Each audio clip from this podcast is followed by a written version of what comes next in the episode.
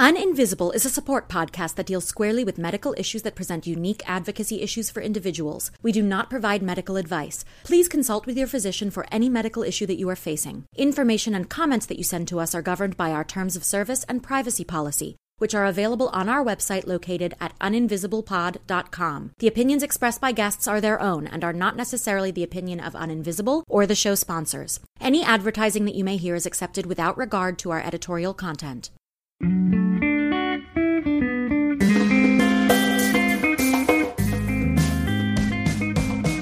Welcome to Uninvisible.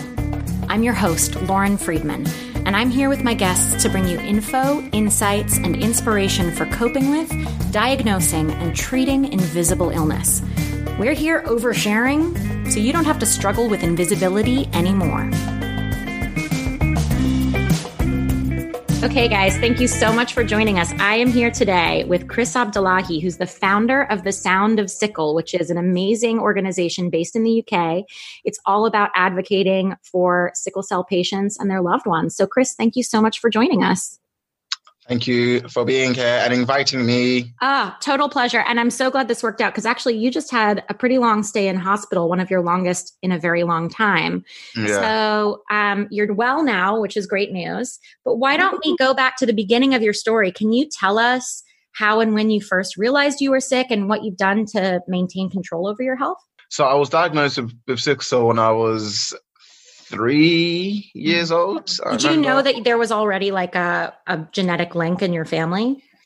So my mum, funnily enough, she knew, but she didn't really kind of like pay too much attention to it. I mean, right. I guess in that in that in that generation, it was more about kind of surviving than anything else, than mm-hmm. thinking about kind of long term effects of children and stuff like that. And I don't think there was even as much you know awareness or conversation around it. Um, in her generation.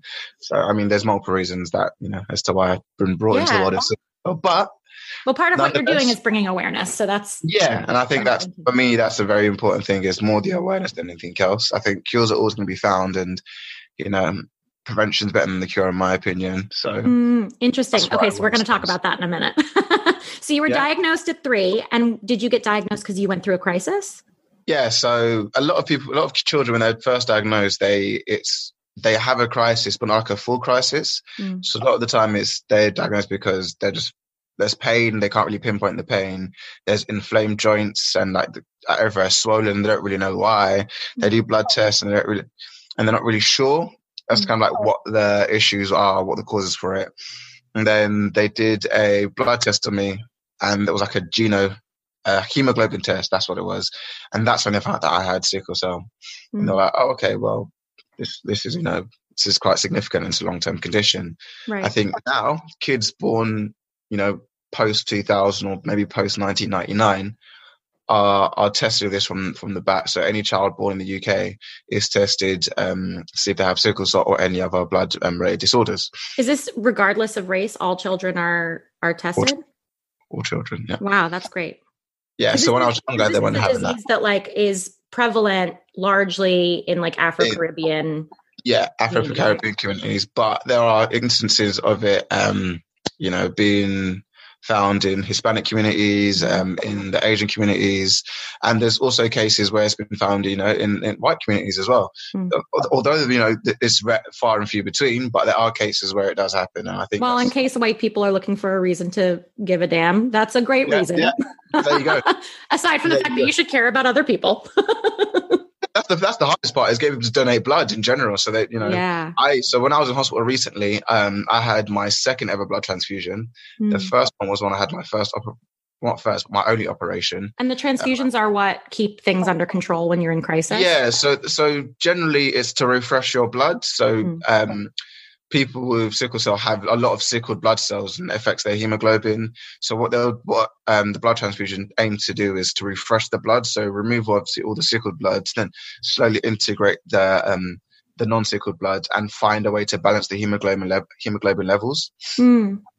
So tell us a little bit about what sickle cell looks like because you've sort of like touched on we're, we're, talking about the words like crisis and the sickled yeah. cells. Can you like give us a little background on on what sickle cell is? Cool. A quick crash course in sickle cell. It's um, a genetic blood disorder that can only be passed down from parents. Mm. So it's not something that you can, you know, be trans that, you know, from blood to blood contact or anything like that. Um, it's when one parent has the sickle um, trait or full blown sickle cell gene, which is a deformity in the hemoglobin, which forces the red blood cells, which are generally donut shaped, to become sickle shaped. So like mm. a you know like a crescent and um, that causes obviously knock-on effects. So it could cause clotting, and when the clotting happens, it um, leads to pain bouts, which are often referred to as a crisis. Mm. And these tend to happen in joints or places where there's like you know where the capillaries or blood vessels are really um, thin and small to pass through. Mm. So the, um, those are the main triggers. But obviously, there's general knock-on effects from that. And as you can imagine, with blood, um, you know, there's chances of stroke at a very young age because the mm. heart's still developing and dealing with the blood. There's chances of um, deterioration in the eyes because the back of the eye sickle and that they cause long-term pain. Mm. There's chances of um, like you have just a generally weaker immune system because your red blood cells break down much quicker. Um, your white blood cells are generally always on high alert. So it, it's like kind of like a backhanded thing in the sense that sometimes you may be perfectly normal, but sometimes you know you, you won't. So it's, it's literally mm. treat every day as it comes, and that's exactly what happened. You know, with me and how I deal with my sickle cell. Yeah. But a lot of it is dealing with the mental side of things. And I think it's what people haven't realized, or many people haven't realized when they have their sickle cell, is that mentally, how you like, how mentally like you're impacted generally tends to affect your internal body. And that happens with everything, let alone sickle cell. It's, and it's worse with sickle cell because any slight variation in your body can lead to anything else. And those knock on effects kind of cause all kinds of, you know, kerfuffle. Yeah, absolutely. So the the actual triggers themselves can be a wide ranging yeah. array of of various stimuli from mental health issues all the way to sort of outside physical stimulus as well. Yeah. So you can have crisis from being too hot, being too cold, from catching a common cold, from, you know, being in bed for so long, from not being active, from losing a lot of weight, from gaining a lot of weight yeah. everything and anything. So it's, it's, it sounds like you know, like we're living inside like a like a blanket. You have to kind of fear everything around us. Yeah, it's like boy in the bubble, right? Yeah, yeah, exactly. It sounds like that, but I think it's you know it's, it's part of life. And I think once you have sickle cell, there are certain things you obviously you do modify in general. Mm. So generally, I don't go swimming because you know getting cold and not be able to heat myself up quick enough mm. leads to a crisis and being too hot. You know, if I don't drink enough water, I don't fill out my blood, and suddenly my blood is thick and clotting. Mm. You have a hmm. problem. I have a crisis. Right. So there's a lot of you know different ways that everyone looks after themselves. I think I one of the worst examples of looking after myself. So I don't promote myself as the best advocate for looking after my sickle cell, but it does go to show the, the spectrum of sickle cell in the sense that some people and some people I know have blood transfusions every two weeks. Mm. Some people have blood transfusions every every month. Is this as a preventive thing or just when they're in crisis? Yeah, just as a preventative. Ah, interesting. And I've only had two blood um, blood transfusions in my entire life. One was this recent admission, and the other time was when I had surgery. So, wow, th- yeah, that, that's that's the entire spectrum right there. Some have it regularly, and there's me that have it has it irregularly. And do you think it's also because you're younger right now and you're like quicker to bounce back? Like maybe your immune system's a little stronger in general. Like maybe in a decade it might be different. Potentially, and I think it's weird in in the sense that a lot of a lot of articles have referenced and said that generally you grow out of sickle cell, quote unquote, grow out. Really, um, people have said that. Yeah, yeah. There's there's articles that say the older you get, the, like you, the less the sickle becomes prevalent in your body. That sounds a little bullshit to me. Who wrote yeah, that? I mean, yeah, it is. Let's but, call a spade a spade. That doesn't sound accurate. Sickle cell doesn't just go away. Suddenly, yeah, you don't just grow out of it. It's not like shoes or clothing. Suddenly, no. I'm cell and I just got to leave it alone.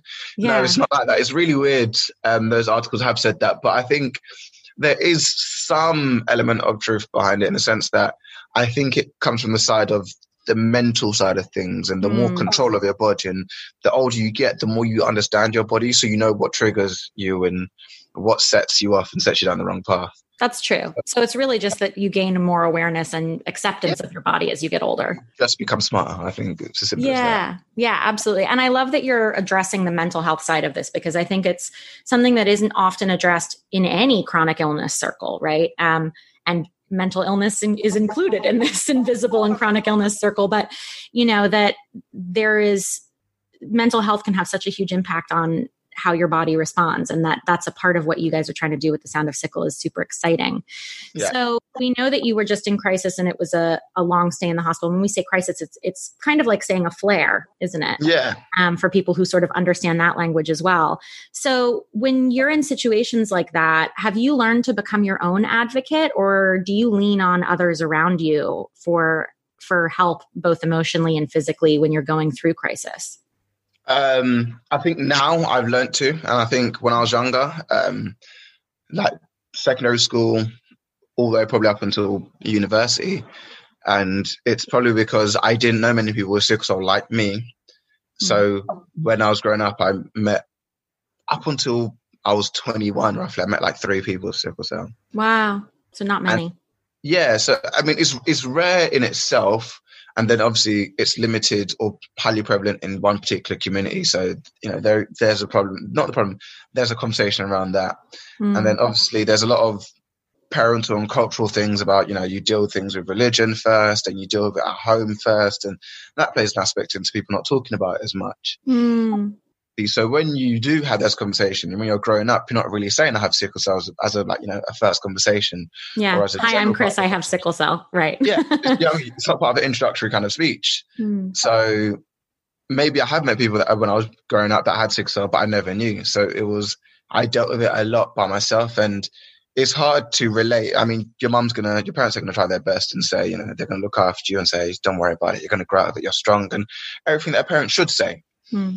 But it's hard when you can't relate to anybody directly about what you're going through. You can't have candid conversations say look i feel like you know crap today and i can't walk and my back hurts and i can't breathe that much and whatever's going on with your body you mm-hmm. can't have that conversation with someone who who goes hospital once every 24 years for example and that's probably because sure. they've stubbed their toe and do you know what i mean it's, it's something that hospital hospital being a hospital is, is that kind of like forefront of our mind is that you know what i'm in pain going to hospital is what happens anyway so it's uh it's a it's an odd balance but it's a balance that i think you know you, you get and i think growing up it's I, have learned to rely on my friends more because hmm. I didn't have those those groups when I was younger. It's you, you deal so much alone. You do you you stay in your head, and that cause you to flare up a lot more. And when you start speaking about things and speaking how you feel, you start to feel like a weight lifted and, you know, a problem shared is a problem like solved or a problem halved, you know, whatever, you know, kind of interchangeable. Yeah.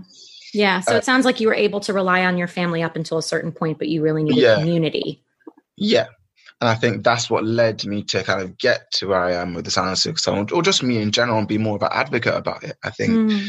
I'd I'd started to have little interactions and um, think about being an advocate a bit more when I started um, going to Guy's Hospital and my, my doctor's hospital, my hospital, mm.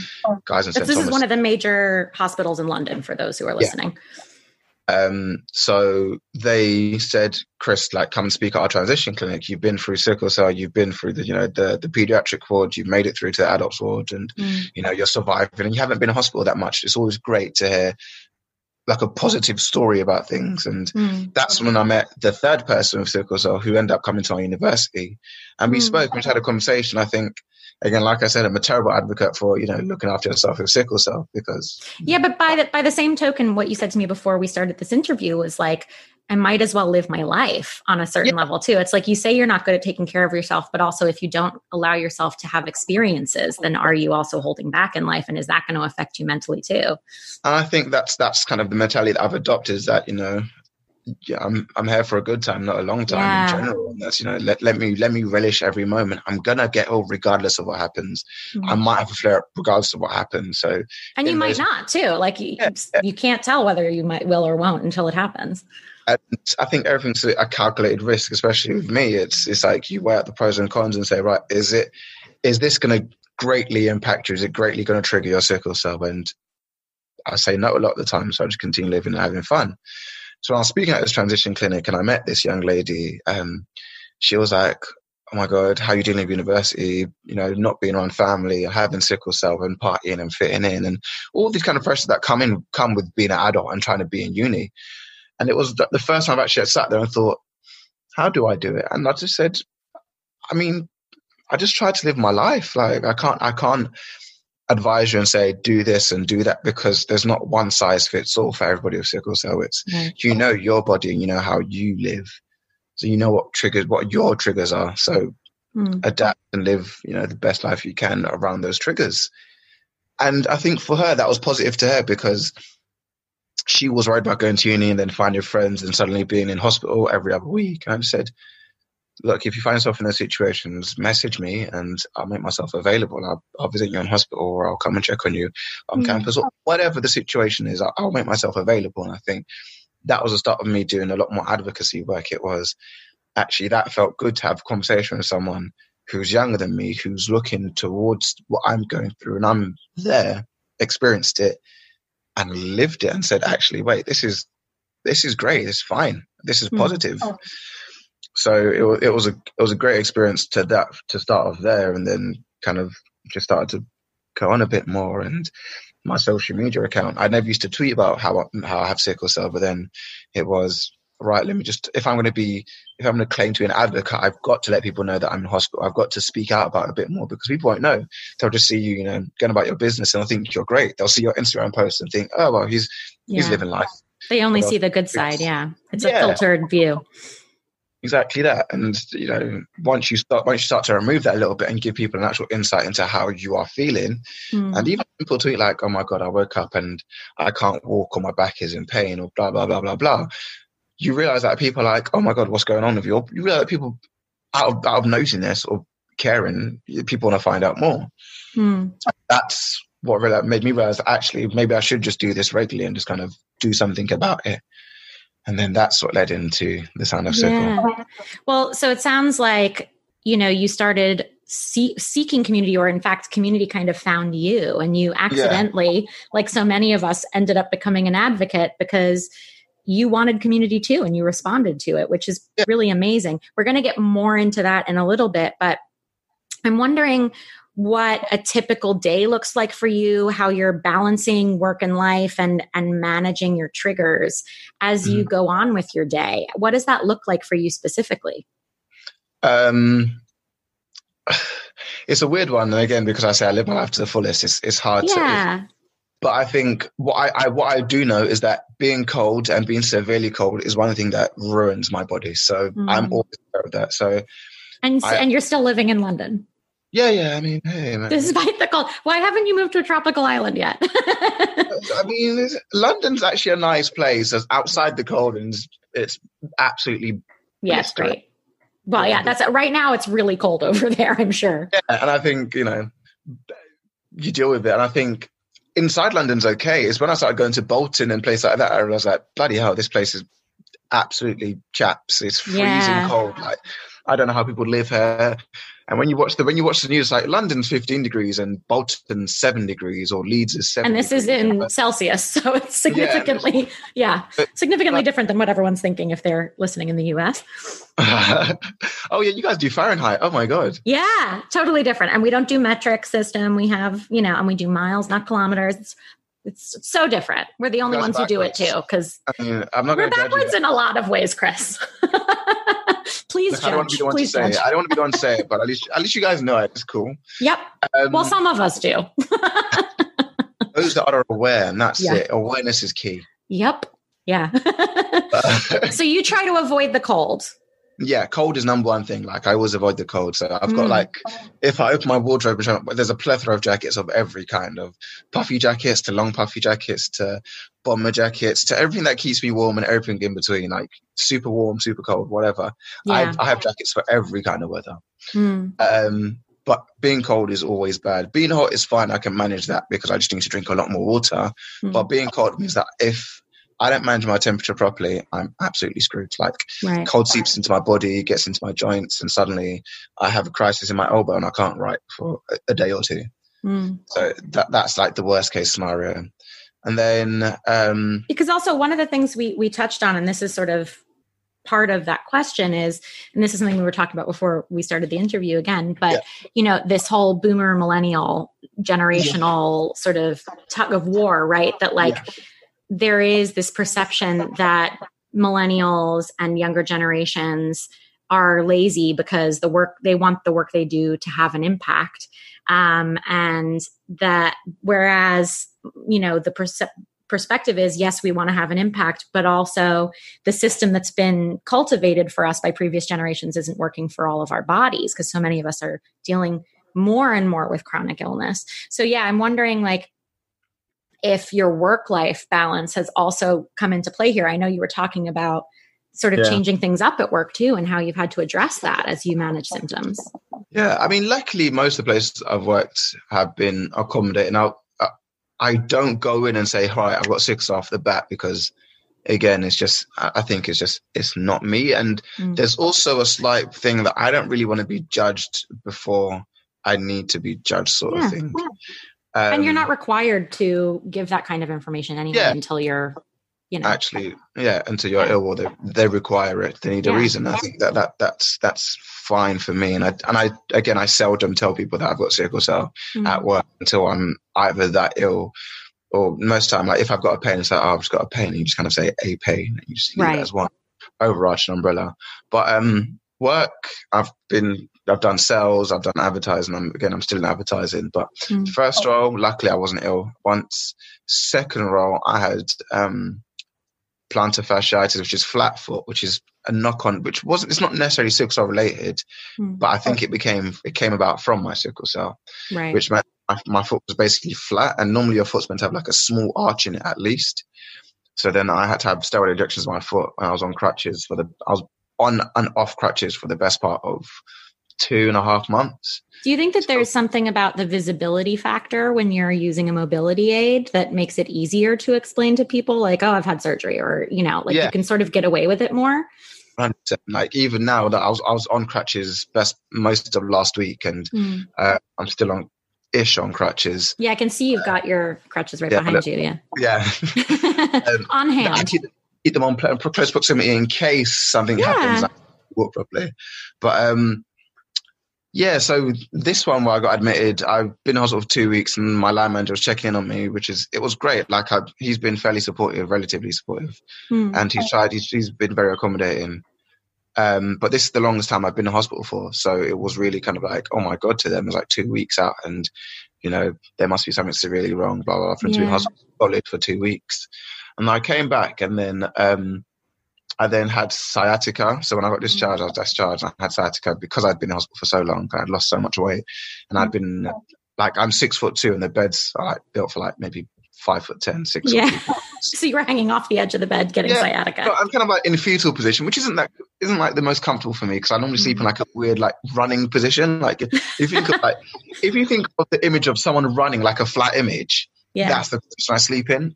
So good luck so, to anyone who tries to share a bed with you. Is what you're saying. yes, and I, have learned to accommodate, but again, I don't like accommodating. like, again, like I've honestly sleeping alone is the best thing because I can sleep across my yeah. whole bed and spread and. It's know, your stuff. it's your version of a spread eagle, yeah.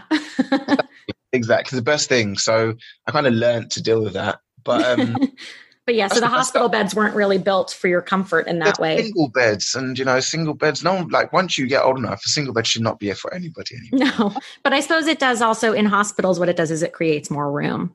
Yeah, and uh, I mean, I'm grateful for that because then they have the one chair for like you know whoever's there as a mainstay, but they have little space for little chairs around it, which mm. is great. But I think it's just you know absolutely annoying. so basically, what happened is that you ended up with additional symptoms after the stay that weren't maybe as bad as the crisis itself, but are ongoing pain issues that you're having to manage. Yeah. So then normally I'll get discharged and I'd like, you know, have a couple of days off and I'm back into work, ready and raring to go. And mm no, not this time. It was. Yeah. I don't. I don't really want to go into work until I feel comfortable because I feel like I'm useless. But also the fact that I'd handed my notice due to like you know health reasons. Mm. It, it's like you want to find a balance of not really taking the piss, but also kind of managing your health the same way. Yeah. And I think the more a work gives to you, the more you want to give back to them. And I think the last two roles I've had, they've, they've given to me. So it's like I want to I want to my try my best to go into it because I like the people I'm working with. I don't want them handling my workload for no reason. Mm. So and and I like not that I like working, but I like kind of being at work. It's just it's just nice, kind of part of a routine. Yeah. You, know I mean, you get into a nice little routine of socializing people outside of your own household or immediate mm-hmm. friendship groups, and it's and it's nice. So then I had to go in with crutches, and the first years I was in, fine-ish. And that's when everyone's like, "Oh, like this is serious. He's on crutches. Oh my mm. god!" And everyone's like, "Oh, Chris, do you want to do this and do you want to do that?" And it's like, "Yeah, but I don't really want you to. Yeah. I don't really want to ask because I've know that. I know that you know I wouldn't really. Uh, I don't know. I don't. I don't. I don't want to feel. I don't want to feel like I'm ill. Right. But I also know that I'm ill and recovering. So I know people are asking again to if you want to help out of the kindness of their hearts. And I'm gently rejecting out of the kind of mm. stubbornness of my own heart. Like, no, I'm fine. I'm, I'm Bit of pride at play there, yeah. Yeah, I've got this. Don't worry about it. You know what I mean? yeah. So, well, that's, I mean, that's a part of the mental health approach yeah. too, is that like, you know, how much do we have to put our ego and our pride aside in order to actually accept help when people are offering it? And conversely, like, are people even going to offer help if you're not walking around on crutches? If they can't see it, do they know to, to offer help? You know, like, so I, I think it can get very, very sticky and complicated in those situations.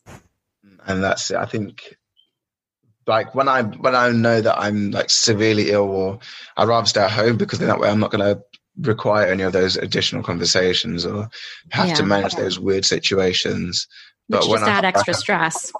Yeah, because they're always weird and people are always weird. There's always this kind of like, how much do I tell you? How much do you want to know? How much actually you care about? Do you care? And all these mm, kind of. Uh, well, especially at work where it's a professional relationship too, and it's not like your friends. So this means that you've actually taken a step back from work now following your crisis, right? Because you realized that you needed to give yourself some more time to recover and take care of yourself, right? So I finish work next, what, Friday coming? Wow. So what 28th yeah 28th basically last week of february yeah. great a day and i just kind of like had the month off to recover.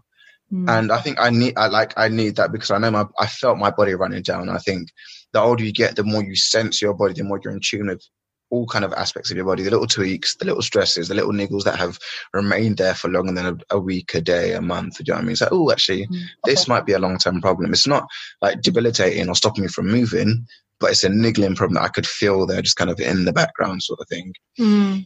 And with sickle cell, you tend to develop a high pain threshold because yeah. you're in so frequently. It's kind of like, well, I'm in so much pain. This is, it's, it's nothing to me now. Mm.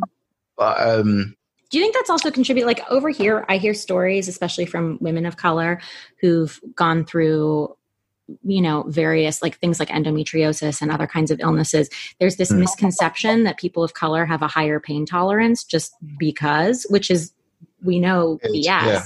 but do you think that like things like sickle cell where you're developing a higher pain threshold because you're dealing with it, with it more often that there's some perception that like this is sort of adding to this misconception that that people of color can take more pain yeah, I think I think it's I think it's twofold. I think there's a lot of it is it's the cult, a lot of it is cultural thing in the sense that you are taught to be strong. Like like I remember my parents, my mum was like to me, "You're strong," and it was just drilled to me, "You're strong, you're strong, strong." Not even as a man or or uh, you know I mean like that. It's just it's just you are strong. You will be strong. You are independent. Like no one's going to fend for you other than your family, sort of thing. And there's like there's a lot of that narrative going around, mm-hmm. and from that, it's like you become mentally strong is, is what you know in some aspects but then you mm-hmm. become you start to deal with stuff and just take things in your stride. And this taking things in your stride is where the kind of the the gilt-edged sword comes from. Is yes it's great you can take and handle those pains that come in but sometimes those pains are too severe. But because you've developed that that i can do it this just take it on the chin attitude yeah. you you start to ignore the conditions and the effect that's having on your body in the long term and because again, you are taking things on the chin, you're just riding through pain, and you're saying to like you know your coworkers, "Oh, don't worry, I'm fine. Like my back hurts a little bit, but I'm okay." They're like, "All right, fine." But if it were them, they'd be laid up. Yeah. Yeah. Exactly that. And there's there's a lot of times I've come into work when I've been in pain. I've just said, you know what, I'll, I'll deal with it. Hmm. And you know, you get in, you tell your you tell your line manager, "Oh, I'm in a bit of pain, so I might be a bit slow today." And I remember, like, I got told recently that if you call in sick, it's assumed that you're too sick to work at all. Mm. So calling in sick and then trying to work from home doesn't work. Oh, interesting. Yeah, because you're too sick to be in work, so you shouldn't really be working. Hmm. Okay. Then, I mean, that's interesting because over here, like, there's more and more companies that are offering like sort of unlimited holiday in the sense that you can work from home and it gives you more flexibility provided the security of your company is is yeah, you know yeah. well well done yeah. But you know that there are more and more people who are doing that to create flexibility for themselves and that that's in turn creating flexibility for people who live with chronic illness and other needs. But it sounds like that's not necessarily the case in the UK or at least not where you were working. Um, I think unfortunately the role that I'm in client services mm there's a lot of a face to face role, or a lot of calling, right. or a lot of emailing. So it requires a lot of. It requires me to be in the office more often than not. Sure. If I, if I could be at you know home, I mean, to a degree, I mean, directors on the in can work from home, mm. but that's because they would have obviously people underneath them that would be able to manage the workload of the face to face conversations that would right. need to be handled. Right. So it's it's a weird one. Yeah, it's a funny one for that in yeah. particular. So I mean, it sounds like when you've used a mobility aid, people have readily you know offered you help and and understood that something was up. But yeah. have you found yourself in situations where you've been confronted by people and forced to justify the fact that you were dealing with something invisible that was causing you pain that they couldn't see? Yeah, I think when I first had my kind of first kind of bouts of illness at where I'm working now, it was it was a bit of an odd conversation to have, in the sense that no, like I don't expect many people to have I know about sickle cell, like more, less so in a kind of a professional environment. Hmm. So the first time I was like ill, and I think I went straight to hospital rather than um, calling up. It was the morning that I was meant to be in work. So I think I'd been rushed to A and E and I was in hospital and I hadn't called in because I couldn't. Like in that mm-hmm. moment, it's, it's, it's pain management first, rather than oh sugar, let me you know text me, text my line manager say I'm not going to be in say because I'm I'm in hospital. Right. So I think when I first came back, it was you. It's an unauthorized absence. You were ill, or you didn't come in. You didn't let me know. It's an unauthorized absence. Why didn't you come in? Why didn't you tell anybody? Blah blah blah blah happened over Christmas as well. Happened over. Christmas. I didn't know I was meant to be working, but um, so I so I didn't tell anybody that I was going to hospital. I was in hospital over two days, um, but it wasn't like overnight. It was kind of like back in like right. two days, like a two day unit. Two separate occasions. Yeah. Um, so that was another one I had to justify. And my line manager was like, not my line, my MD didn't necessarily believe me. She was kind of like, well, really, your MD? Yeah, because yeah, because she thought that I just and and at some to some degree I understand her reasoning behind it, but to some degree it was kind of like for me it felt a bit offensive in the sense that yeah I, I was I, that I didn't know I was meant to be working. One, fine, okay, albeit I was meant to work. Sorry, I apologize for that. But two, I was in hospital, and even now I don't feel that great. Oh, when you say MD, you mean managing director? Yeah. I thought you meant your doctor. oh, no, no, no. Oh, medical okay. doctor. Ah, no. Ah, okay, no. Okay, so it wasn't your doctor not believing you; it was your yeah. director not believing you, right? Yeah, Which is, I mean, that's pretty bad because when you're at that point, when you're saying you don't believe someone who has a legitimate illness, whether or not you know about it, that's kind of discriminatory yeah. behavior. Yeah, so it was a bit weird, and I think I, I, again, I get her reason. I think I, I, didn't think she meant it from a place of like malice or anything like that. I think it right. was she. It's like you know, post Christmas, people are meant to be back, and blah blah blah. Mm. I hadn't been back. I'd been in hospital. Didn't tell anybody, and then when I have come back, I've been. I've, I've kind of like looked out of it because I'd been ill.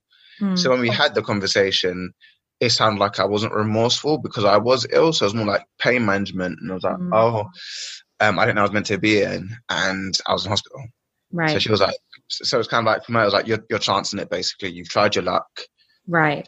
Not coming in. And then, you know. And then was that the point at which you actually had to tell them that you have sickle cell?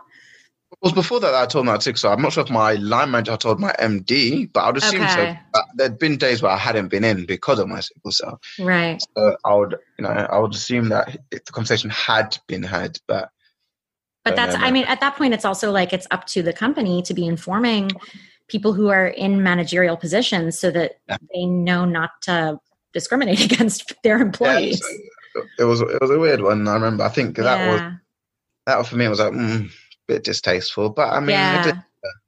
so yeah um it was, it was a fine and then then here i am now to be quite yeah fair. well i'm wondering if you've also experienced any like either privilege or undue prejudice within the medical system or otherwise particularly regarding self identity like because you identify as like a cis man of color right you know is that something where you've had to come across people where you feel like you've had to do extra explaining because of the way that you present? Or that if you presented differently maybe people would believe you more or less? It's, it's funny because i remember my mum taught me this and it was a weird one in the sense that mum said to me um, she said when you when you go in the ambulance when you get to a&e always cry like always wow. cry because so they take your pain seriously. Yeah, because I have this really weird thing that when I'm in pain, I'm so good at managing it, and I try to distract myself. So I'm always smiling. I'm trying to make jokes. I'm trying to talk normally. Mm. So people assume that, like you say, he, he's smiling. He's happy. You know, why is he here in A and E? Why is he, you know, been in the ambulance? Why is he X, Y, Z? All kind, of, all kind of questions. Mm. And like it, will happen a lot so when I was younger because you know when you're younger, no one really believes anything as a child. You know, they always assume you're just inflating an issue. Sure. And I think it's happened a few times when I've been older, in the sense that you know it's. I mean, you're fine, you, or you look fine in the sense that you know you don't look a wash of color, or you don't look, you know, like you're drowsy or dazed, or you don't mm-hmm. look physically weak. So that that's obviously come about, and it's it's been weird and again, it's because as a male, like, you know, when they see you cry or when they see you show this emotion, that's when they're more taken back. Because again, there's this there's this stereotype or this belief that men are are strong in every aspect. So men, you know, when they're in pain, it's just mm, yeah, holding it in. Get. Yeah, that's the most you'd get from a man. So when you see a guy coming to the hospital and he's crying his eyes out, mm. oh, there must be something wrong here. Right. It's interesting that you've had to learn to manipulate other people's perceptions in order to be taken seriously. And from the word go, it sounds like. Yeah, it's, it's just, I don't know. Because a lot of it was because sickle cell's not like, it originally, and uh, especially when I was young, it wasn't like a documented, like known above the line. It wasn't. Everyone's like, sickle cell, what's that? And right. how do I treat sickle cell was a lot of the conversation. Or it was like, okay, so so so what do you need? It, it has always been like, you know, the question back to you, and it's like, you're the medical professional here, so what do you yeah. need? What do you want? This episode is sponsored by Embr Labs, creators of the Embr Wave, the intelligent bracelet that helps control how you experience temperature. I'm heat sensitive, and this device has been a lifesaver. Using patented technology, it cools or warms the temperature sensitive skin on your wrist, creating a natural response in your body and mind that helps you thermally adjust in minutes it was selected by Time magazine as one of 2018's best inventions. For those of you with mounting medical costs to consider, the team at Embr offer a payment plan in partnership with Affirm. And because you listen to Uninvisible Pod, they are offering you $30 off. Go to embrlabs.com, that's E M B R labs.com, enter code INVISIBLE30, that's invisible30 at checkout, and experience personal thermal wellness on a whole new level with me. Well, in your experience, in, in what ways have your medical experiences within the NHS in the UK, in what ways have they been positive and in what ways does the system need improvement? I think largely they've been positive. I think I seldom have a, a like a bad experience in hospital, and I think you know that's great. Like it's again maybe more so because I'm not in hospital as frequently as others. It's true. It's, I'm lucky that when I when I do go in, or maybe Guy's Hospital are so amazing, you know, you know that's probably why I'm there. Mm. That, that that they know the kind of they know the protocols, they know the drills for someone sick. So it's they they know.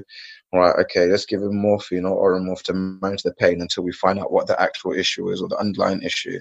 Mm. So there's like there's seldom times that I've had you know negative responses, but from people that I've spoken to around me, and you know, like because the sickle cell such a such a a rare disease, is that what I call it? Like a rare condition. Is it it's a rare not, condition? Like, is it is it um categorized as a rare condition? Um, what was is just about been classed as a disability. Right. Just so, in 2020. Yeah, as in just about as in like there's like disability um disabled living allowance which has now been changed to personal independent payments Interesting. Um, and even if you apply that with sickle cell you've got like you have to push it beyond belief to right. To you have to prove that you're in the hospital a lot more than you are. Even even that, it's you've got to go beyond that and say, you know, when you have those assessments when they come to your house, you've got to look physically ill at that point in time. Yeah. And with sickle cell, like like I'm now, like I'm having a conversation, you know, I'm you know, I'm You're fine, yeah. Yeah, I'm I'm I'm great, I'm swell. But I had this conversation with me last week, this time last week or two weeks ago. We weren't having this conversation because I could just about open my eyes, I could just about eat. Yeah.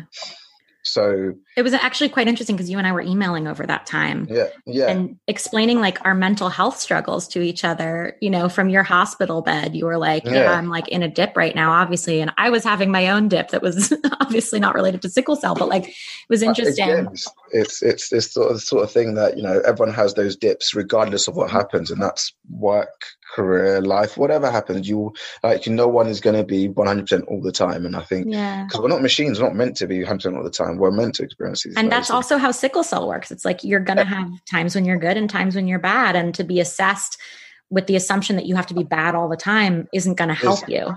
Exactly that. So then there's times people have assessments and, you know, that they're fit as a fiddle. You know, they can lift weights, they can go gym, yeah. but then come back tomorrow and that person's on crutches.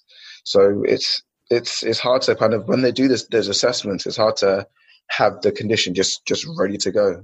Yeah, absolutely, because it's not something you can just call yeah. up when you want. And who wants to call it up anyway? Because you don't want to feel that way. Exactly, and and it's, it's hard. It's hard to fake because you know there's obviously there's well the pressure that you even have to fake it in order to be taken seriously in that regard is kind of insane. Exactly, it's it's it's such, it's such stringent rules, and mm-hmm. unless you're seen to be physically and visibly like you know disabled, then it, it, it, wouldn't you wouldn't you wouldn't qualify for it, and that's that's that's the biggest struggle that a lot of us with six in in Britain are having that yeah. we're applying for for what is being classified as ours, you know, something that's meant to help disability us. insurance, yeah, and then yeah. you're not getting help when you need it. Yeah, so yeah. It's, it's, it's a it's a bit of pill to swallow, but again, like there's sometimes we try to help people that, especially with the Sound Circle.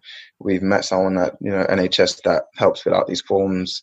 Even amongst the group, there's people that have they've done these assessments and they've now put together these packs for other people with oh, sickle cell to help them get better at it and help yeah. them fill in those forms and get the right support they need throughout the course of the you know the application. Yeah. So let's talk more about the sound of sickle. We know that it was sort of born out of your conversations with people who sort of came up to you while you were um, helping out at the hospital and and speaking to physicians there and everything. Um, what tell us about the work that you do with the sound of sickle i know there's a big push to get more black blood donors um, that's like your biggest thing right now but um, yeah tell us all about it uh, Sound of Sickle is is uh, is my baby. I think mm. I think legacy is a big thing for me, and I think this is what I want my legacy to be to be. Like I, when when people think all said and done, it's like what's the Sound of Sickle? Was this is what it is, and it was done by these set of people. Mm. So um, Sound of Sickle, in short, it's it's um, it's three things, and there's three things that we want to achieve. It's one to increase awareness amongst um, black people around um, sickle cell, and that we say black people because they are primarily affected, and those they're the like the main people that are going to be suffering from this or going to be impacted by it. So it's to educate them first and foremost and get them mm-hmm. thinking about it as a long term, you know, condition, as a long term yeah. illness. And then two, it's to increase black blood donors because in the UK, there's black blood donors make up for 3% of the overall donor base. Wow, it's very low, isn't it? Yeah.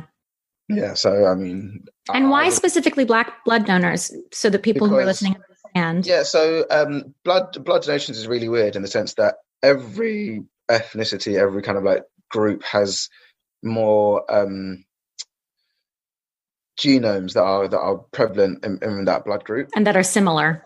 Yeah, that are similar. So, um, people with black um, of black heritage um, have the RO gene, which is more prevalent than theirs. Mm. So whereas people in um, the Asians, um, you know, um, ethnics are have the thalassemia gene, which is slightly different, but again, that, that's more prevalent in that in those kind of communities and and, and that um that that group. Mm. So every kind of group has different um blood groups which are prevalent amongst them and relative to them. And so, this means that if you find a donor who's genetically closer to your blood type that the blood will transfuse better and yeah. like you'll take it in your system better yeah would, would match better and some of these um these RO genes would have positive have positive impacts on, on your blood. Mm-hmm. Some that you may be lacking internally that someone else has that won't necessarily attack your blood, and your white blood cells won't think of them as intruders. Mm-hmm. Whereas, you know, think of any other other, other you know um, blood groups and other um, ethnic groups have have blood, and obviously they'll have matching blood, but they won't well, like have if these. I try to give you my blood, it wouldn't work as well. Essentially, yeah, like it, it, it, works fine, but again, there's like there's there's going above and beyond, and essentially right. when you match when you match closely, it's that above and beyond that that's always better. Mm. I mean, you can you can get like a a plus service, you can get a triple A plus service essentially, and then and right. that's it. It's the triple A plus service that that everyone's looking for. Mm. Yeah, that's wonderful. And then you you're also educating about all different types of sickle cell. So can you talk us through the different kinds of sickle cell that exist because it's not just sickle cell anemia. It's not just the one yeah. thing. Yeah, yeah, yeah. It's weird. It's, it's, in the sense that I didn't know this until I I went to one of these meetings and I had mm these conversations. It's that there's so many different subgroups and variations of sickle cell that many of them just aren't known about. So there's like, like we said that there's thalassemia um, um, common in um, other blood groups. It's there's sickle cell thalassemia, which is a variation of sickle cell and the thalassemia gene combined together. Again, mm. it's still a branch of sickle cell, but it's different. Then there's SS, which is um, sickle cell disease, mm. and then the sickle um, SC, which is sickle cell anemia, which is slightly different. Mm. And one SS is seen as more severe. And you've and got SS, right? And yeah. SC is seen as less severe, but again, there's still impacts from that. Yeah.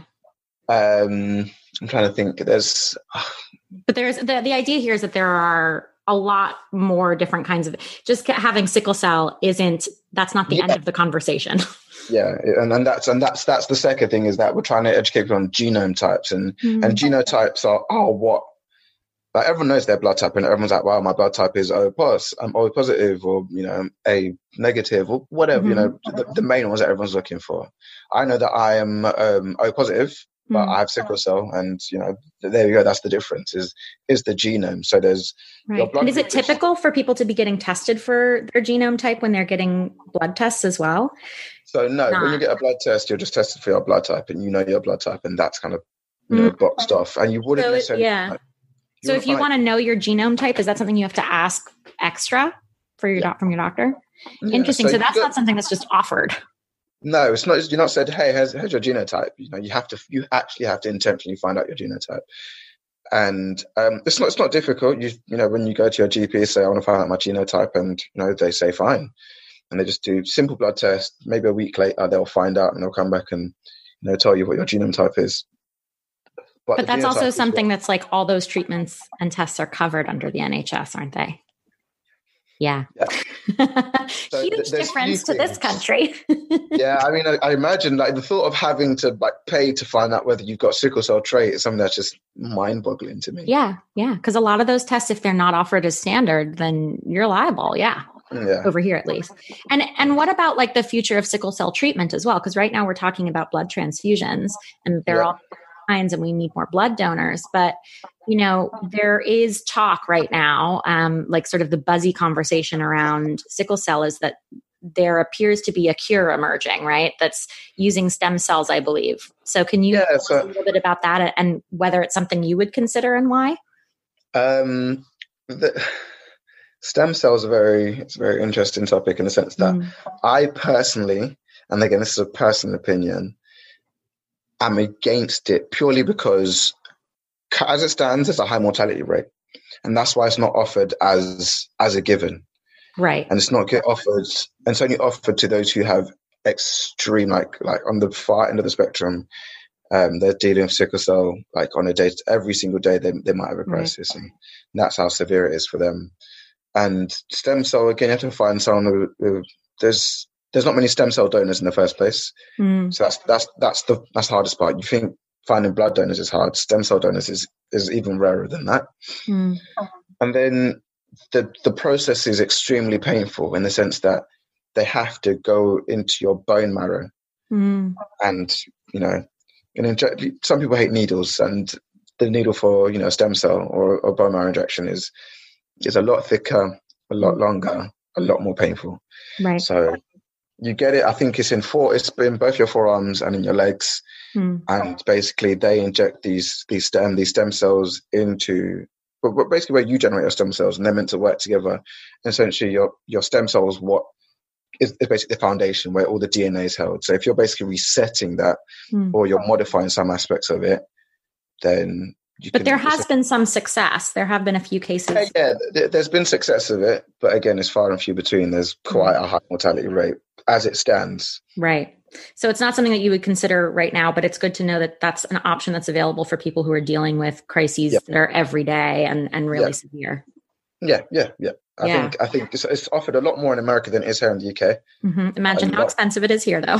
I can imagine. I mean, I think when I heard, I think the figure was like a hundred thousand, something like that. hundred thousand, yeah, possibly. But uh, yeah, and I don't know, and it depends on someone's health coverage. I'm actually having someone on. For me, like it's a lot easier for me to manage on a day to day. It's mm. a, it's a lot easier. I, I don't think I have, and I'm grateful, and I think that's why I do advocacy so much because if I'm in a position that I can be healthy and use the fact that I am healthy, but I do have sickle cell to go and be an advocate and speak about it on, on behalf of those who are in hospital every week or every two weeks or in hospital all the time. It's it's it's nice that you have a mouthpiece or knowing that someone cares about what you're going through and is actually experiencing it. So not talking from, you know, a research point of view or like a doctor's point of view. It's from this is my life. So there's a lot of relatables that you can have between yourself and someone else. Absolutely. I think that's a really good point to make. Um, so tell us about the future of the Sound of Sickle and what you guys are working toward and, and where people can find the organization and find what you're up to. It's, it's crazy. I think it's it's growing fast. Yeah, it's, it's it's taken off a lot quicker than I expected, and I think I'm grateful for it, but I'm also really scared in the sense that you know, when you something to a child, you want it to grow, and you like, you know, yeah. you, want to you want to shelter it a bit, make sure it goes and does the right things, and everything goes the right yeah. You know, I mean, it's, it's exactly like a child. You want your child to grow up with the best morals, the best principles, and go and do exactly what you told them to do, and live like a very a virtuous and upstanding lifestyle. Yeah. Then you know, it's something that's it's, it's out of my control. It's it's still within my control, but it's a lot of out of my control. And so look, it's forced me to change my your expectations. One, the content, yeah, my expectation. And one, the content that I put on my own personal like personal profiles. It's I can't be advocate for someone something like sickle cell and then be be caught in a silly scandal of doing something silly. You know right. I mean? you, oh, so you've had to like calm yourself down, essentially. Yeah, because, because I was following those kids on Twitter, on Instagram. They'll just put out content and not sure. think anything about it. And I think you can do that. I think when you don't have anything to worry about, you can do that because mm. I mean, why wouldn't you? Online, you know, you're not really held accountable. That's what being a teenager is about, I think. Yeah, and you know, you have that freedom when you're young. And I think the older I've got, the more I kind of try to rein it in. But then once this kicked off, it's now like, oh, this is TSS, it's the sound of sickle, and it's related to Chris directly. So what Chris does, this is this represents sound of sickle, yeah, and that's when you got to find the balance. Mm. So that's one thing that I'm that I'm. Well, managing. maybe in some ways it'll also help like rein you in in terms of like you know whether you're partying too hard and like it might it might have caused a, a, crisis you know so instead you're actually avoiding it by sort of reining yourself in as you say it has. It's it's it's actually changed a lot of the way the way i put out content online the way i manage that myself and and it makes you take yourself more seriously too in a way. Yeah i think i think i feel like now i'm like a professional like a businessman sort of thing. Like this is me the ceo with my suit and tie sort of thing. But you don't have to wear a suit and tie to be a CEO, which but we're both proving right now. Yes, yes. As I, as, I, as I, wear my vest top, my night vest top. I'm like in my house coat, so it's fine. I mean, professional, not professional, doesn't matter. Yeah, yeah. yeah professional is the work you put out, and that's all that matters. Yeah, absolutely. Yeah. So, if people want to find the work you're doing, is it best to check you guys out on Twitter? Yeah, um, I think Instagram and Twitter actually, yeah, both. Mm-hmm. We put our content on there equally. I think Instagram has a lot more. It's probably our, our, the better base for us. Mm-hmm. I think Twitter is better for me. So if you want like more direct updates from me and the Design Circle, then Twitter. probably Twitter. But if you want a general update, Instagram is probably the best place, and it's where we put up all of our social posts. It's where all the content we put up. A lot of stuff that I've done as spawning from the Sound of Sickle in terms of speaking at events mm-hmm. and Christmas, we did the Face of Sickle campaign where we got people with sickle cell to just speak about it for themselves. They're one-liners, we had videos, we had still images and quotes from them and how they feel about sickle cell. I think it's for me, it's always good to put a face to a condition that is not necessarily seen on the surface, because then you start to relate and say, "Oh, I know that person," or "I've, you know, that statement sounds familiar," and "Oh my God, is that how they feel?" I think you start to relate to it more on a human level than you know just a, "Oh, okay, well that's that and that's in the distance" sort of thing. Absolutely. You hear these things, you get you get involved a bit more, and it's, it's just it's lovely. Yeah, absolutely. And you're connecting more and more to the community and not just the sickle cell community, but like the broader chronic illness community, which is wide and varied and quite beautiful and, and super inclusive, which is really nice. So, um, I, and I, of course, we'll link to, you know, the Twitter and the Instagram feeds for the Sound of Sickle on the episode page so people can find you guys um, as well. But um, we're heading sort of into the end of this interview, and I like to wrap up with a oh, couple oh, no. of top three lists. I know. Uh. um, so don't cry; it won't be long. So don't leave me. But um, the so I want to start with the first top three list. I'm wondering what your top three tips would be for someone who is living with chronic illness. Maybe they suspect something's off and they haven't been diagnosed yet. Maybe they've got a sickle cell diagnosis. Maybe they have a sickle cell trait and they're not sure if they'll pass it on to their kids, you know, or maybe they're a loved one um, or even a doctor. What would you recommend? Top three tips for people who are living that chronic illness life and, and, you know, diving into sickle cell the way you have? I think for me, knowledge is key. I think mm-hmm. read and relate your experiences to what you've read. I think yeah. those those are two things. That's what I learned the best. I think experiencing it myself and knowing my like you know like oh okay well this is how I've dealt with it but then reading and seeing other people's experiences or reading and finding out what the NHS has to say about something called WebMD which always says you're already dead yeah but, everyone says don't don't look up to anything on WebMD yeah because everything is like da, da, da, da, da, death it's like oh okay about that one. The fine print isn't fine enough. yeah, and I think it's like you know, oh, I've cut my finger. You will die in four days. Oh, whoa, yeah. whoa. whoa yeah. Yeah, I think knowledge is power. I think always read and relate your experiences to what you've read. Um, personally, for sickle cell, speak to others or seek out others with sickle cell because I found out that speaking to others and creating the group chat that I've created for um for TSS hmm. has helped me, but also helped the people in the group chat because there are times when, like like like we were talking about earlier, that you feel mentally down, and if you come to a group chat and you just you just brain dump, you just speak your mind. Mm. There's about there's about thirty of us, and we're really supportive. Maybe even more than thirty now, maybe like forty. Yeah, and, really and a few supportive. of you were on the the dock together, like saying, yeah, like, yeah. When I'm having a shitty day, I I send a message, and then Chris gets back to me, and like it's just nice. You have a sounding board. Yeah, and I think I think that's it. I think that's what I want to do. Is like for me, I know how when I was growing up with it, it was it was literally nobody. And I think once you start to find people and have that conversation, you, one you're put at ease because it's not you. You're no longer alone, and you mm. you can that when you feel shitty, you can go to someone else and say, "Hey, I feel shitty." And they're like, "Well, I feel shitty too. Let's be shitty together." Yeah, and have that conversation. yeah, like it makes you feel more human, makes you feel more normal because you mm. always feel not abnormal. You, you always know that you're not the same as everyone else when you have one of these conditions. Mm. And the third thing is know your body. Knowing your body is is like like top one. Like for me is once you know your body, you know how to deal with things. You know what's normal. You know what's not normal, and you know how to manage in between.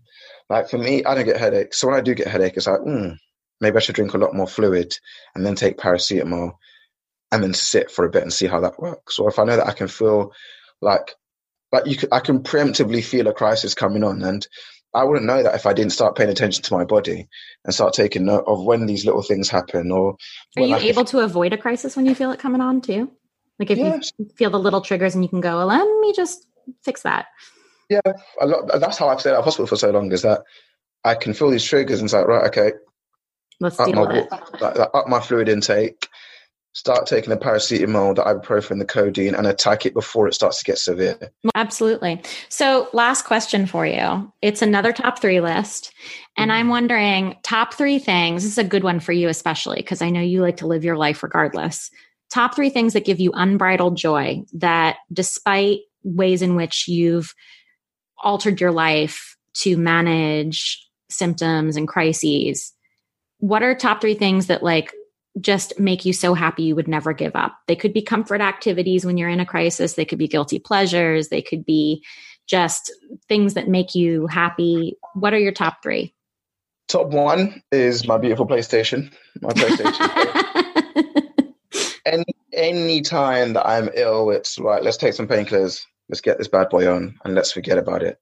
I think for me, it's always forgetting about pain. Like trying to forget about pain and distracting myself is how I how I've managed to deal with my pain for so long. That's that's one for me personally. Two is I get really I, I take like a lot of pride in drinking juice, like drinking squash. like when you say squash, like, so for Americans, that's um like concentrated juice that you mix with water, and it's yeah, yeah, like yeah. a sort of gives you flavored water. Yeah, yeah, essentially. So Ribena is, is Ribena, like Ribena, yeah. Ribena, so, it's a, that's a big favorite. If anyone has a British connection, they should know Ribena. yeah, right, essentially that Ribena. It's like a black um, currant flavored syrup. Oh, great! he loves it. He loves it. um, yeah, so I, like because I'm meant to drink water um, so much, but water's I, I can drink water. I think I love water like to the point it's my number one drink. But sometimes just some nice ice cold squash just mm, goes down the tree. I just sit back and I just my jug here. I'm just gonna, I'm going to finish it soon. I'm just going to like like like. Yep, you've been drinking like, juice I, during this this call. yeah, that's what I love. Yeah. And then the third one is, I think I've only appreciated this more now, and I think I've appreciated it the most when I was when I was my recent admission is friends like friends as much like weirdly enough you always like anyone with any form of just wants to deal with it themselves and just says yeah whatever let me just get this over and done with.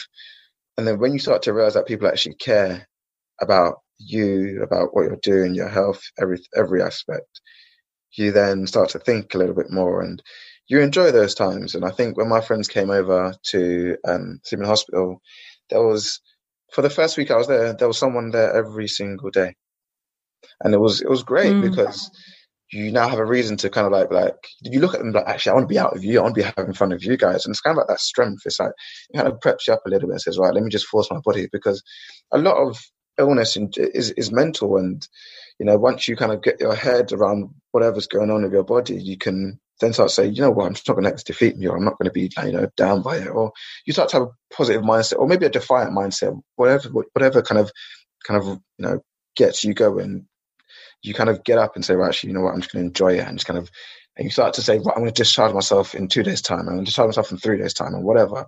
You hmm. start to set deadlines. You start to say, well, look, mate, we we got to hit this because I don't know what I'm going to do without it.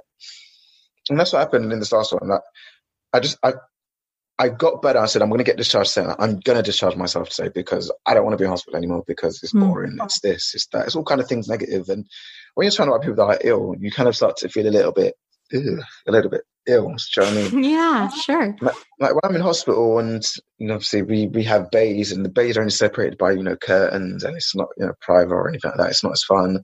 So when you do have these bays and you're hearing the person the right, you know, screaming or crying, you feel a little bit down. You kind of start to be like, oh no, I like it gets you upset and then you start to think, why my hair is my illness that bad? Am I ill? And then you can you can lead you down a like a dark and terrible path. And friends are those are those lights that say, actually, know what, mate, this is what you should really be looking at because this is who you surround yourself mm. with regularly. This that these people and remind you of who you are. It sounds like really, yeah. you know, that your identity isn't your illness; it's just a part yeah. of who you are. It isn't all of who you are. Exactly, it's it's not a defining factor. Obviously, it's, it's, it impacts you, but it's not a defining factor, and that's mm. that. Especially for this one, and there was points where it was real, real lows, and you know, I'd wake up in the morning it's like, right, time to take bloods at eight o'clock, like eight a.m. It's like I just want to sleep until nine. Nine, please. Mm. They come in, they're taking bloods, and it hurts every single time. Mm. Sometimes they're poking in the wrong places, and you know, it's just like you're just you just get down because like, why me is is what you're always asking, why me and then your friends they don't see you they don't see your illness they just see you as like you know this all encompassing great person you know, they must think you're great if they're there. Yeah. so, i'd like to believe i don't know. But, um, yeah you start to kind of you you draw positives from them being positive and looking at you and like oh it's so sad seeing you like this. And you're like actually yeah it's sad seeing you like this yeah. I don't want you to be sad for me because you know, I'm not sad for you right now. I'm happy. Do you know what I mean? I'm happy that you're here. So let me be happy and kind of start to tell my body to be whatever it needs to be. And you start to, you work better once you, like, once you get in line with your mind. I think that's really beautifully said. Any last words for our listeners tuning in, learning about sickle cell today, Chris? Uh, donate blood. Donate. Blood. Yeah. Especially if you're in the Afro Caribbean community. Yep. Donate any community, Africa obviously I'm going to tell you guys today, but I think every yeah. everybody donate blood at least once. I think is it's like it's like when people think, oh, I can what what can I do charitable? What what what can I do that's you know great and this costs you nothing and it doesn't take long. Yeah, I mean, and you, you usually get a cookie. Yeah, cookie. you get some juice again. Everyone has a bit of squash. Yeah. And it's like, you know, and like they generally care for you during that process. It's 15 minutes. They do that. They vet you extensively beforehand. Mm. And then you get there, they, they plug you in and they, you know, they inject you and they say, make a fist. And there's 15 minutes sat and you can be on your phone. You can watch a movie. You can listen to it. You can nap if you want. And then you're good to go. Obviously, and you can actually, you can legitimately save a life. You can really contribute to people's wellness that way. I took eight units, nine units in total mm. which is nine people donating blood when I was in hospital. And just wow. to think that if people aren't donating blood as regularly as frequently as they are, then I wouldn't be able to receive that blood, which could God knows what would happen. I'm not going to even think about that. But you know what I mean? It's it's that's the worst case scenario, and you start to. So I mean, it's a little thing. When people want to donate to charity, just donate blood. It's it's free. Absolutely, get, and you can really change a life. Yeah. yeah. Well, Chris, thank you so much for being on the show today. It's been so awesome talking to you. And I hope that when I'm next in London, we can hang out. And when you're over in LA, you better let me know. Absolutely. When you're in London, drop me an email, give me a shout, and I can show Hell you. Yes. I, I know the cool spots if you're into like, you know, tech and games and drinking. Sure. Mostly the drinking. yeah, I mean, yeah, I mean, everyone loves a good drink. I know all the great underground BIC. Yeah, I, I, That's, I learned how to drink in the UK. I've forgotten a little bit, but I learned how. you know, I, should, not be advocating drinking because obviously I have sickle but I mean, I'm a drink, whatever. I mean, I'm a, I'm a live in your life. Live in your life. Well, thank you so much. It's so great to meet you, and um, you really excited to, me, yeah, excited to watch the Sound of Sickle continue to grow and do great things. Thank you very much. I appreciate it. It was actually been a joy speaking to you. That's it, folks. Thanks for listening. As always, please check us out online at uninvisiblepod.com and all over the social media world at uninvisiblepod. We love your feedback and suggestions, so please drop us a line via the website if you have questions, ideas for topics to cover in future episodes, or just want to say hello. We're all about relationships and collaboration here, so credit where credit is due. Music for this episode is by Sean Hart, who can be found at seanhart.com. Don't forget to subscribe, rate, and review wherever you listen to podcasts.